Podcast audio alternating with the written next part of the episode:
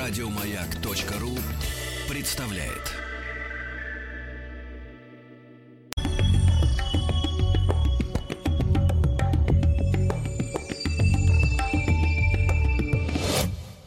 Лекториум. Дорогие Доброе друзья, утро. товарищи, доброе утро. Всем прекрасного, э, доброго, интересного, э, бодрого утра. Э, Денис Николаев, Алексей Веселкин э, и Владислав Александрович. Владислав Александрович, здравствуйте. Здравствуйте, доброе утро. Здравствуйте. Доброе Алексей утро, да. Алексеевич, вас же Да, да, поздравить надо. У вас очередной профессиональный праздник. По-моему, вы Давайте. рекордсмен Здравствуйте. по количеству праздников, которыми, которые вы можете отмечать э, в течение Да. года. Э, Сегодня 27 августа, День российского кино, а мы вас знаем так же, как и киноактера. Так Да, что есть. поздравляем вас с профессиональным Поздравляем. праздником Нем- Немного, но есть. Да, немного, но есть. Да. Прикоснулся. Смотри, день телевидения, значит, я имею к этому отношение. День детского телевидения имею к этому отношение. День радио имею к отношению. День театра. Да, и вот, э, значит. Ну и, И самое главнейшее день- из День российского из кино. День российского кино 27 августа. Это касается всем, всех, потому что ходить мы в кино любим, Денис Евгеньевич. эм, понятное Да, дело, при- да? причем надо отметить, что это не, не только про профессиональный праздник э, кинематографистов, но и всех любителей кинематографа в нашей э, стране. И День кино э, праздник для всех тех, кто его любит. Поход в кинотеатр на долгожданные премьеры это отличный способ отметить День кино и поддержать российский кинематограф в непростое время, присоединившись к акции «Идем в кино». А, На ее можно присоединиться в том числе в э, ваших социальных сетях. Хэштег «Идем в кино». Э, Подписывайте. Это национальная рекламная кампания, которая призвана поддержать кинотеатры и вернуть зрителей в кинозал. Компания ставит своей целью рассказать о графике открытия кинотеатров, репертуаре и правилах безопасности, используя э, все возможные средства донести эту информацию для зрителей. Потому что мы отвыкли ходить в кино, но мы любили и любим ходить в кино, в кинотеатр. Потому что, Алексей Алексеевич, вы же согласитесь, Да. что кино надо смотреть э, на большом экране, так как его придумал режиссер. Согласен, Денис Евгеньевич. Но главное, чтобы никто не мешал.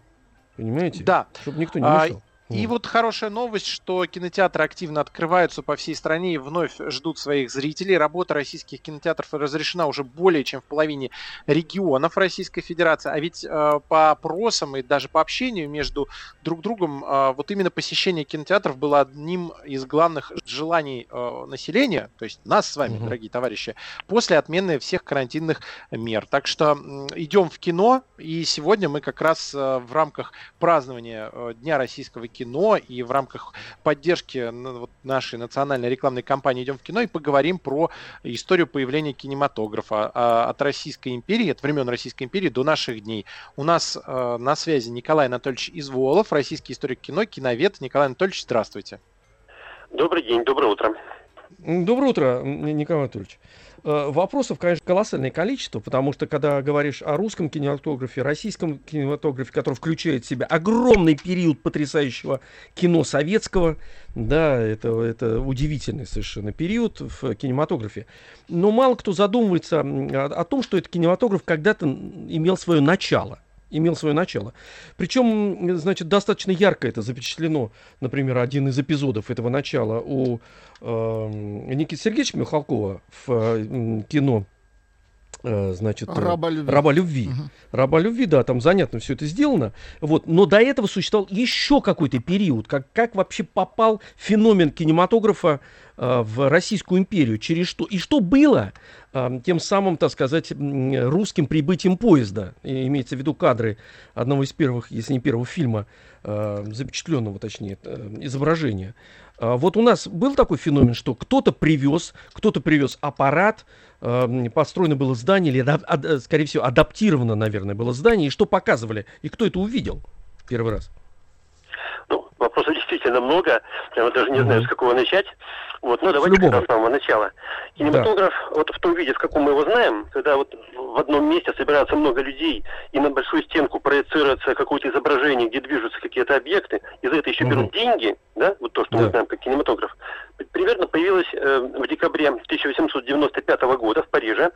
Вот, изобретатели именно вот такого вот комплекса были французские э, изобретатели братья Люмьер, Агюст и Луи. Мгм.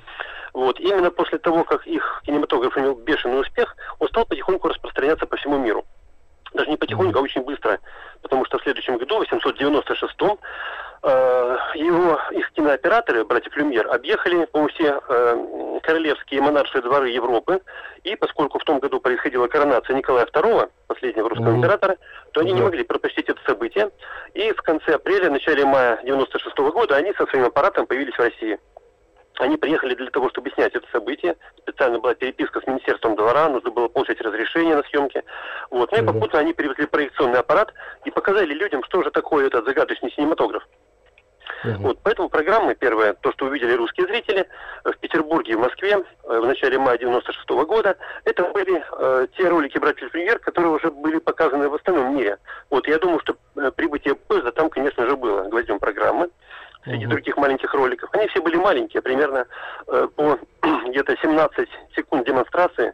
Это был размер катушки, которая вмещалась в тогдашнюю кинокамеру. Да, это технологически вот просто было оправдано. Угу. Да, да, да. Вообще нужно сказать, что технология очень важна для развития кино.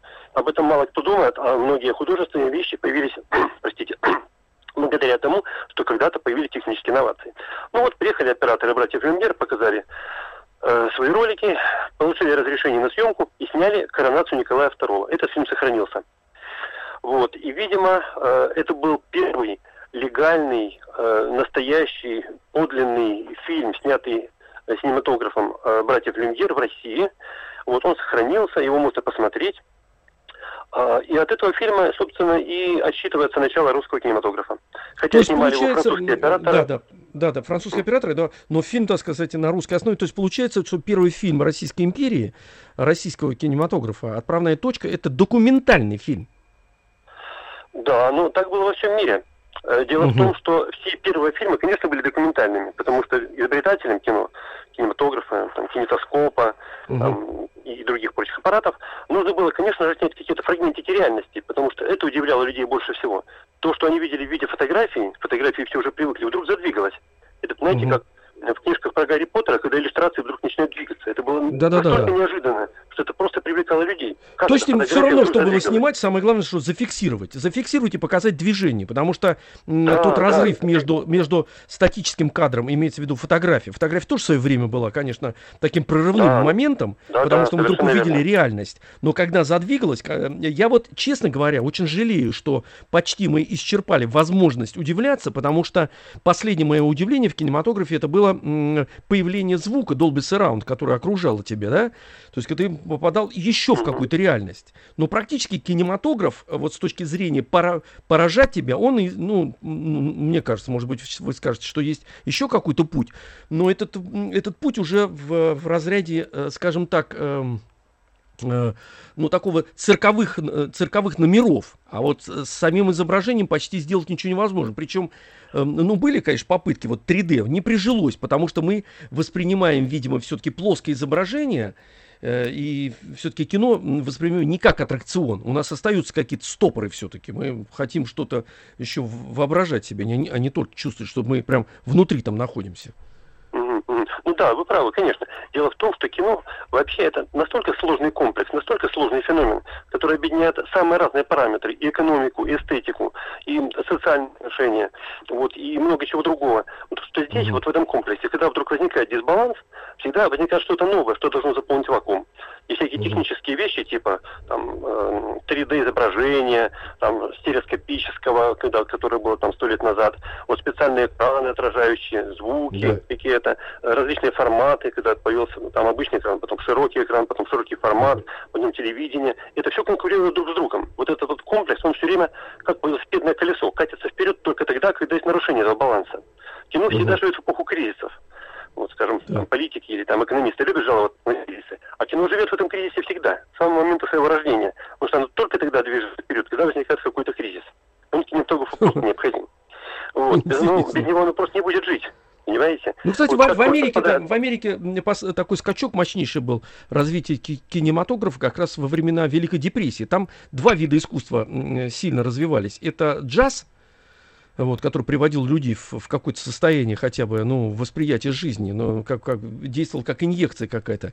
И кинематограф, куда они м, толпами где они толпами собирались, чтобы увидеть, ну, некую, откуда взялось вот название «Великой иллюзии», да, Да-да-да, когда да. они, так сказать, э, денег почти у них не было, но ведь, между прочим, э, я так думаю, что и у нас тоже в стране, это последние деньги всегда тратились на кинематограф, на пойти, чтобы в кино, чтобы увидеть вот этот вот мир, который приводил в тебя, ну, хотя бы ну, в какое-то а, ощущение того, Алексей что все продолжается. Вспомните, да. вы в понедельник э, в первом часе, когда мы тоже заменяли Сергея Валерьевича, читали Василий Макарович. Шукшина, да. Критик, да, же мы читали. Ходил, Дедушка да, с внуком да. ходили в кино, да. Да, собирали деньги. Он еще да, подсчитывал, он... сколько они потратили в этом С пенсии, да. Месяце. И потом еще долго обсуждали это. Вот, э, э, знаете, что бы хотелось, о чем еще услышать? А, а сначала, значит, как мы понимаем, появилось документальное кино, ну так просто Да-да. произошло, а потом э, как э, вообще российский кинематограф ушел в жанры и что это, что это было, кому пришло в голову эм, перекладывать некие сюжеты там или изобретать новые сюжеты специально под технологию того кинематографа. Что это были за жанры? Это мелодрама, это, эм, так как в Америке, вестерн или, или так сказать, фильмы ужасов.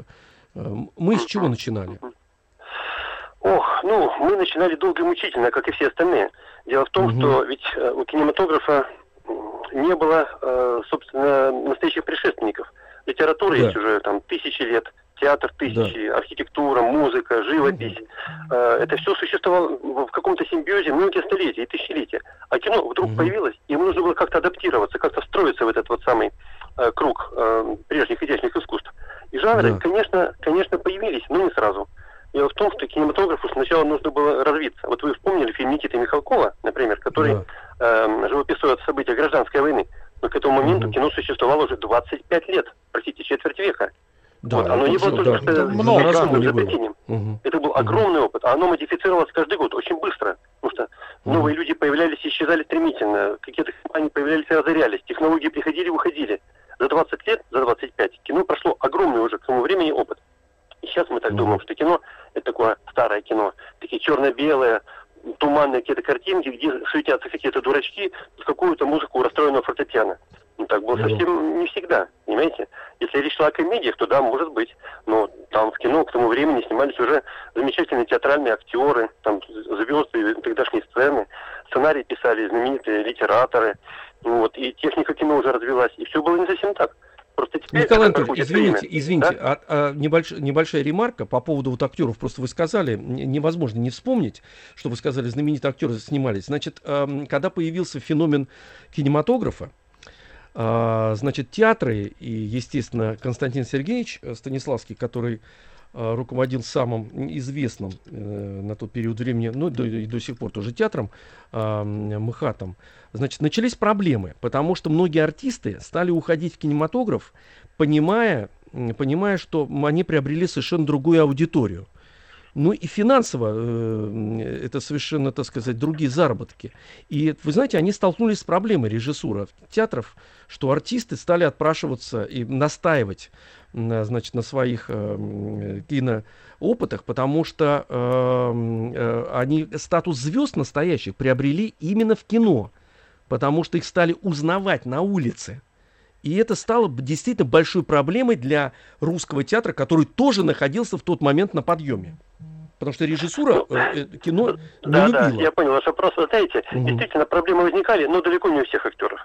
Потому что угу. кинематограф в то время, когда появились первые звезды, а это произошло примерно во время Первой мировой войны, вот он был не настолько э, как бы обширен, чтобы э, абсорбировать все театральные силы. Да, кто-то из актеров снимался, кто-то уже там стал известен, вот, но первые звезды появились вовсе не с театральной сцены скажем, Иван Ильич Мазухин, там, звезда революционного Мазухин, кино, да, да, да, да, звезда суперзвезда, французского да. кино, он вообще да. начинал как актер в Народном доме. Это что-то вроде угу. современных любительских коллективов. Там Вера да. Холодная, которая была суперзвездой э, десятых годов, она, угу. собственно, вообще не имела никакого образования. Она там училась в балетной школе, закончила гимназию, вышла замуж. Вот, ну, она была, если можно так выразиться, дилетанткой. Но звездой. Угу. Понимаете, она эм, э, не уходила из театра. Была, скажем, Вера Кораль, знаменитая прима-балерина Большого театра. Она снималась mm-hmm. в фильме Ханжонкова. Вот, но она была настолько важна для театра, что она на все эти угрозы смотрела сквозь пальцы. Она понимала, что она важна театру больше, чем он нужен ей. Поэтому она mm-hmm. позволила себе все, что хотела. Понимаете? Да, да, ну, да, конечно, приманить театральных актеров поначалу было очень сложно.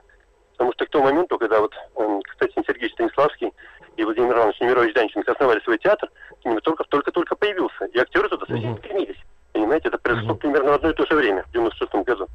Uh-huh. Вот, поэтому нужно было, должно было пройти ну, как минимум лет 20 для того, чтобы актеры хоть как-то стали смотреть на этот цирковой балаган как на какое-то серьезное занятие. Как на, как, как на искусство, да. Ну так все-таки в каких жанрах э, начало развиваться э, отечественное кино? Ну, в нашем кино, знаете, в каждом кино национальном есть свои жанры. Скажем, вестерн угу. не мог появиться в Польше, понимаете? Понятно. Вот. Ну, а, это было бы странно там угу. киноэкспрессионизм вряд ли мог появиться в Италии, понимаете, только в Германии с мрачными там литература, там поэтическими опытами это могло быть. А в России в то время, эпоху Серебряного века, основной жанр, ну и, кстати говоря, до сих пор, наверное, самый любимый нашими зрителями, это мелодрама. мелодрама. Вот, ну, в то время э, мелодрама имела оттенок салонности, потому что жизнь света, жизнь обеспеченного, обеспеченной публики была привлекательна для простых людей. Поэтому именно жанр салонной мелодрамы стал так распространен в русском кино, как угу. нигде. Хотя, конечно, э, это было и в французском кино, там и в скандинавском, и в других восточноевропейских странах, и в итальянском кино. Вот. Но именно в России почему-то этот жанр считается наиболее национальным, если так можно выразиться.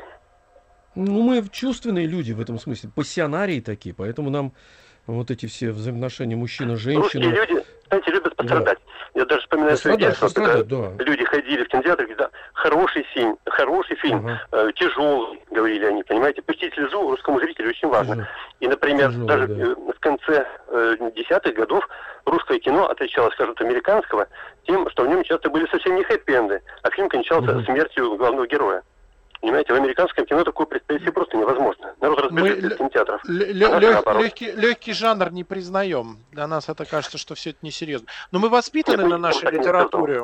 Ну, в литературе же такой, да, Русская литература не самая ну, Да, психологизм, конечно. Вспомните, к тому времени, когда появилось кино, уже были Толстой и Достоевский, и Чехов, понимаете, и вся русская литература, там, Пушкин, там, боже мой, это же было, было так мировое все, все, ну пьеса, ну вот. так пьеса Островского, понимаете, э, беспреданница, так не доставайся да. же ты никому.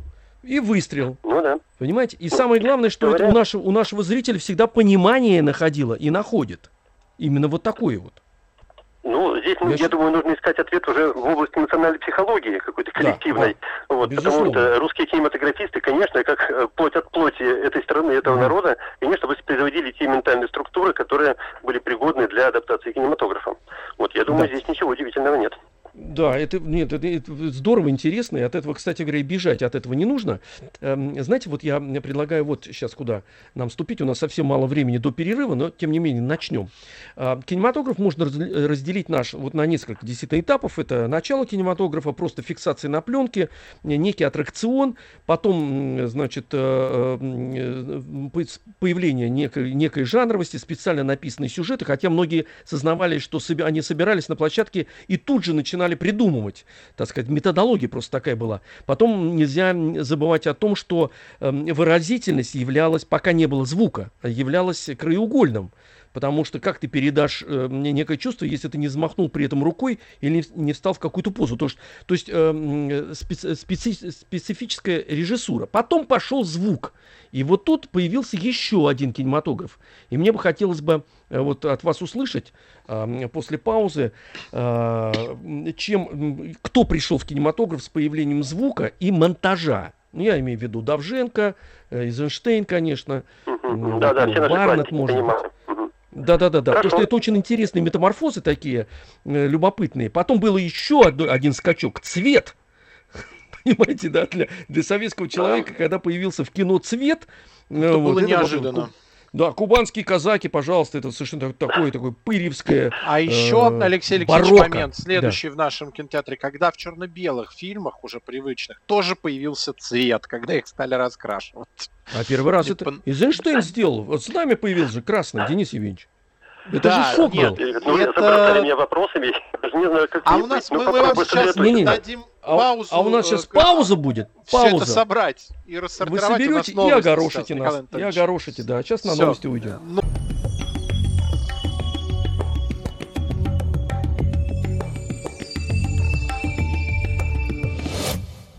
Лекториум. Дорогие друзья, товарищи, всем еще раз э, прекрасного доброго утра. Сегодня день российского кино. Да, Денис да, Евгеньевич, профессиональный праздник, праздник да. кинематографистов да. и любителей кинематографа и в Российской Федерации.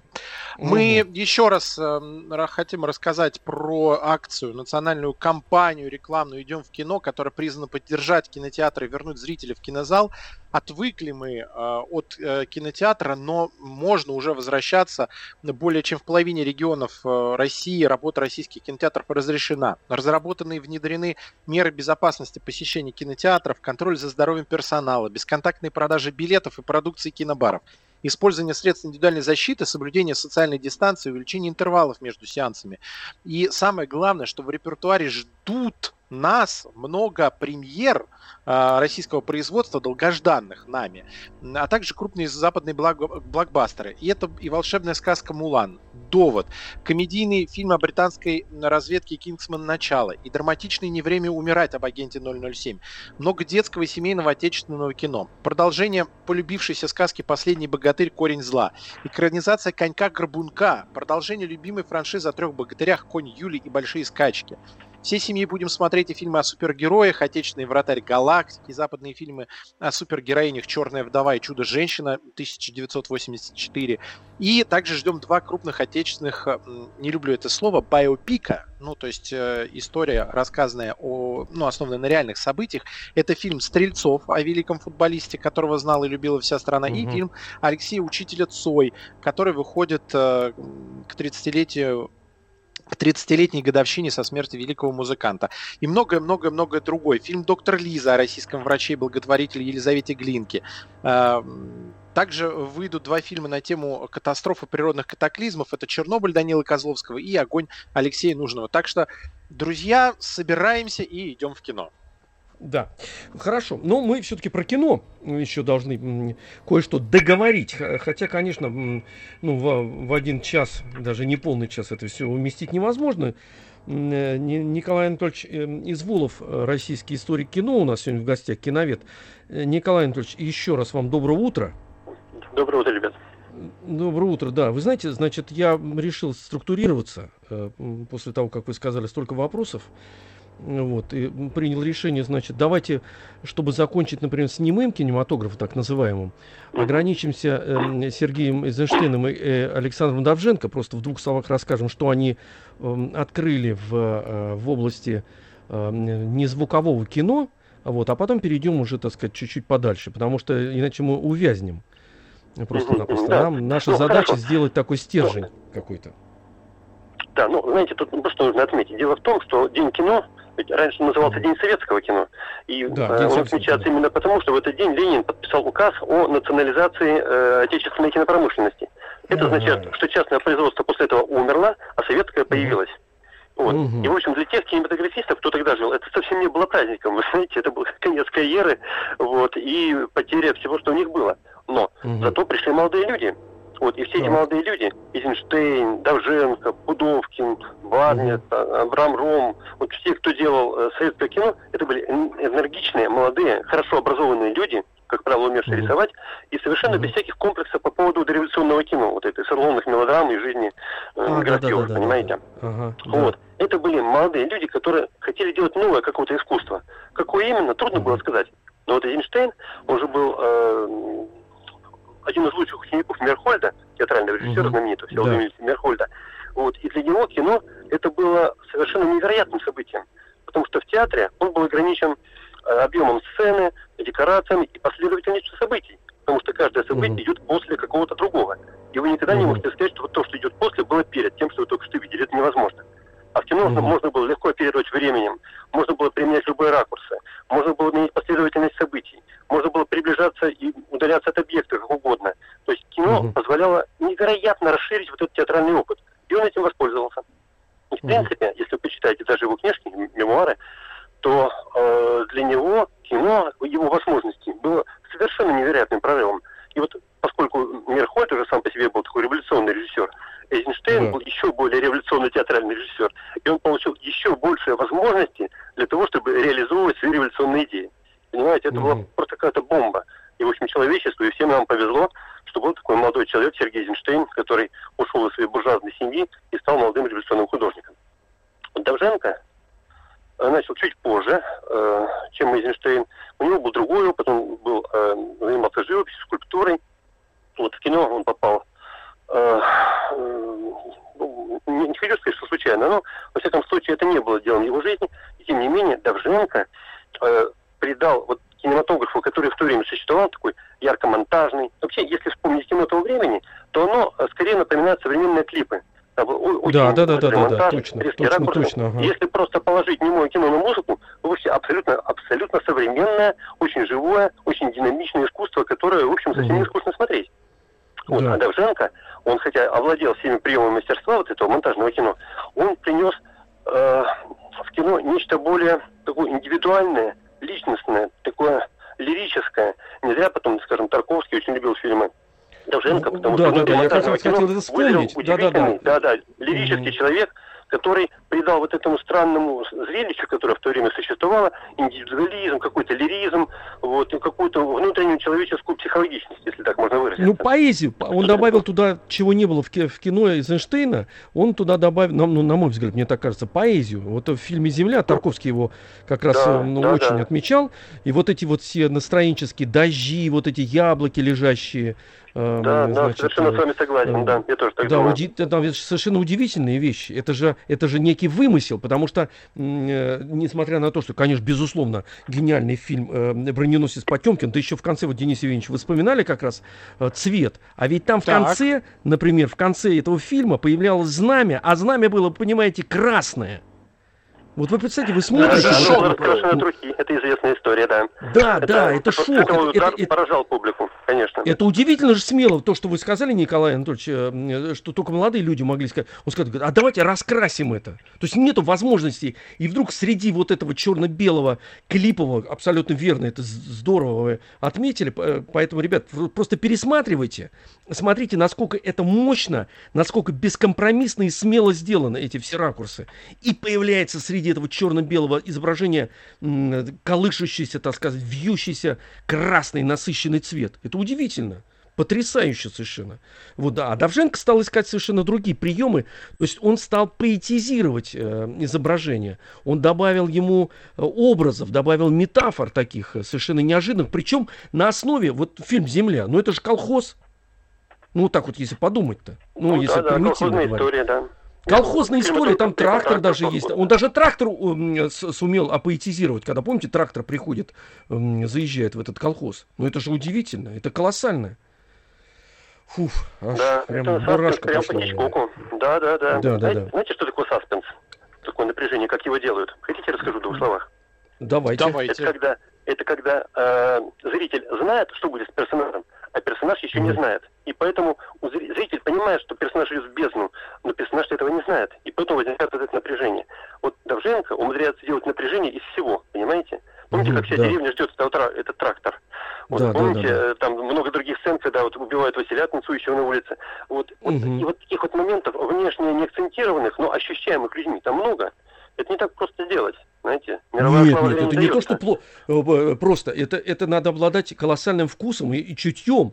Потому что Хичкок, который развил потом эту традицию вот этого саспенса, да, переводя, э, значит, уже на, на, на свою почву, э, значит, но он изначально это начинал делать, ну, как бы фильмы саспенсы.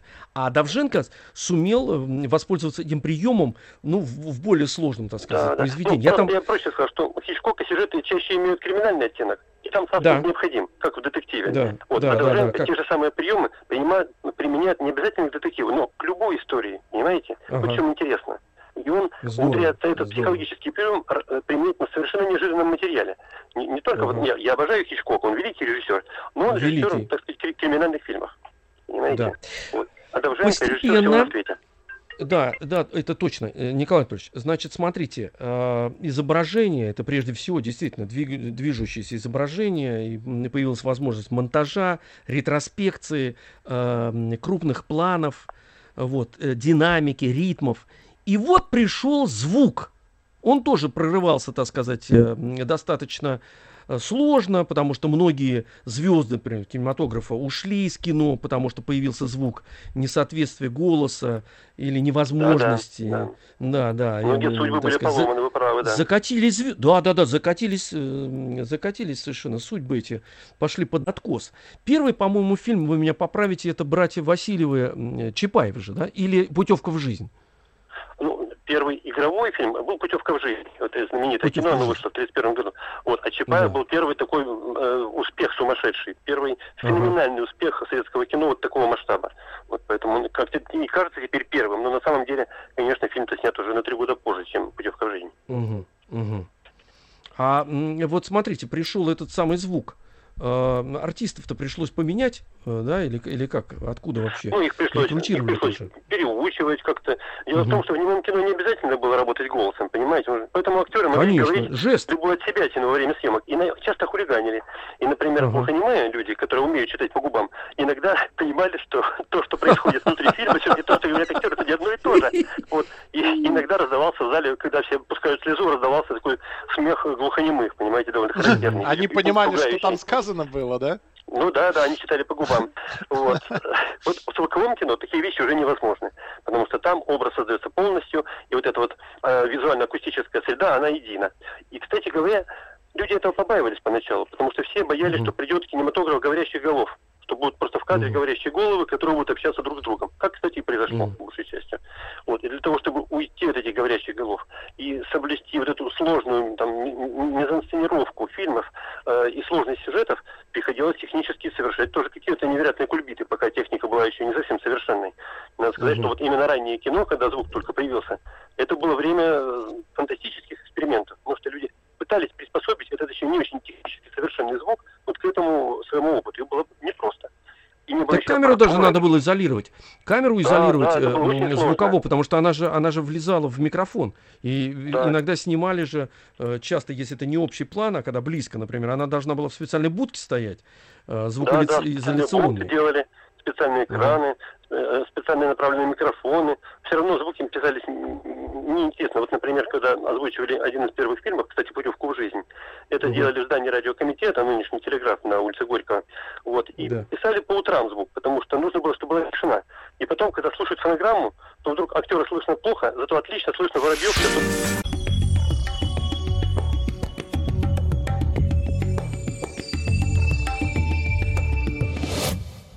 Лекториум.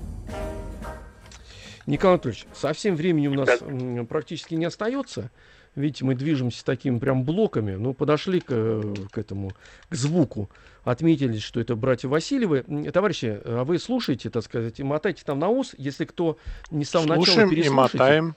Да, переслушайте, поймите вот эти вот э, вехи, о которых мы говорили, и потом ознакомьтесь с этим кинематографом нашим совершенно прекрасным, своеобразным. И до того момента, как мы не стали обезьяничать, мы создавали потрясающие совершенно фильмы. Но вот следующий, я бы как бы этап отметил, все-таки это так называемый оттепель. К ней по-разному да -да. можно относиться, но она все-таки дала, конечно, колоссальное количество художников колоссальное да, количество да. художников, вот так называемой советской новой волны. Это и Хуциев, Параджанов, и Ром там, и э, наши комедиографы, и Рязанов, и Гайдай. Это все равно авторское, значит, ну, естественно, Тарковский, и, а, ну и многие-многие другие. Вот давайте об этом периоде поговорим, откуда вот это поколение взялось. После войны, это как бы дети, дети войны же получается, в принципе. Да, да, да. Ну, там э, не только дети войны, там были фронтовики, это так называемая лейтенантская да? проза появилась после войны, точно, и многие точно. же воевали. Да, да, да, там и Владимир да, Басов, да, и Григорий Чухрай, там, да, да, и да. там Станислав Ростоцкий, они все были фронтовики, да, они да, вернулись да, да, монстры, да. Вот. И отдельная, отдельная страница, это, конечно, Озеров. Бондарчук со своими, так сказать, Озеров, да, со своими огромными да, да, да, там было созвездие замечательных имен. Но, знаете, я думаю, что это было явление такого, я бы сказал, планетарного масштаба. Потому что mm-hmm. вот 50-е, 60-е годы во всем мире был резкий после войны подъем э, вообще в искусстве. Вспомните mm-hmm. театр роскошный, вспомните кино итальянское, вспомните Бергман, да. скандинавы, да. вспомните, Битлз появились в то время, э, театр Конечно. был роскошный, литература. Mm-hmm. Это, во всем мире вот что-то происходило. Видимо, после вот этой страшной войны, вот когда образовался опять да. какой-то вакуум, mm-hmm кстати, у нас после революции когда-то, этот вакуум заполнился молодыми, энергичными людьми, которые стали делать совсем другое какое-то искусство. Понимаете? Mm-hmm. Вот, и у нас то же самое. То есть это не только была там десалинизация или там еще что-то. Это был какой-то общий процесс, который и нас тоже захватил. Пришли mm-hmm. молодые люди опять. Знаете, в кино это очень важно. Вообще, кино это искусство молодых людей. Вот, скажем, в литературе возможно старец, который пишет замечательные романы. А вот в кино mm-hmm. старец, который дебютировал в кинематографе, такого не помню.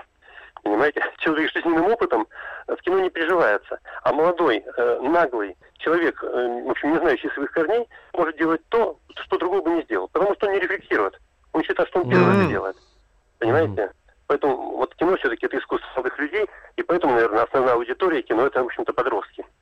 Вот, ну, конечно, люди смотрят фильмы своей юности, вот они uh-huh. там смотрят фильмы, которые уже вошли в классику, там, искусство и так далее, но все-таки первичный контакт, вот это яркое какое-то ощущение, это всегда э, свойственно молодым людям, мне кажется.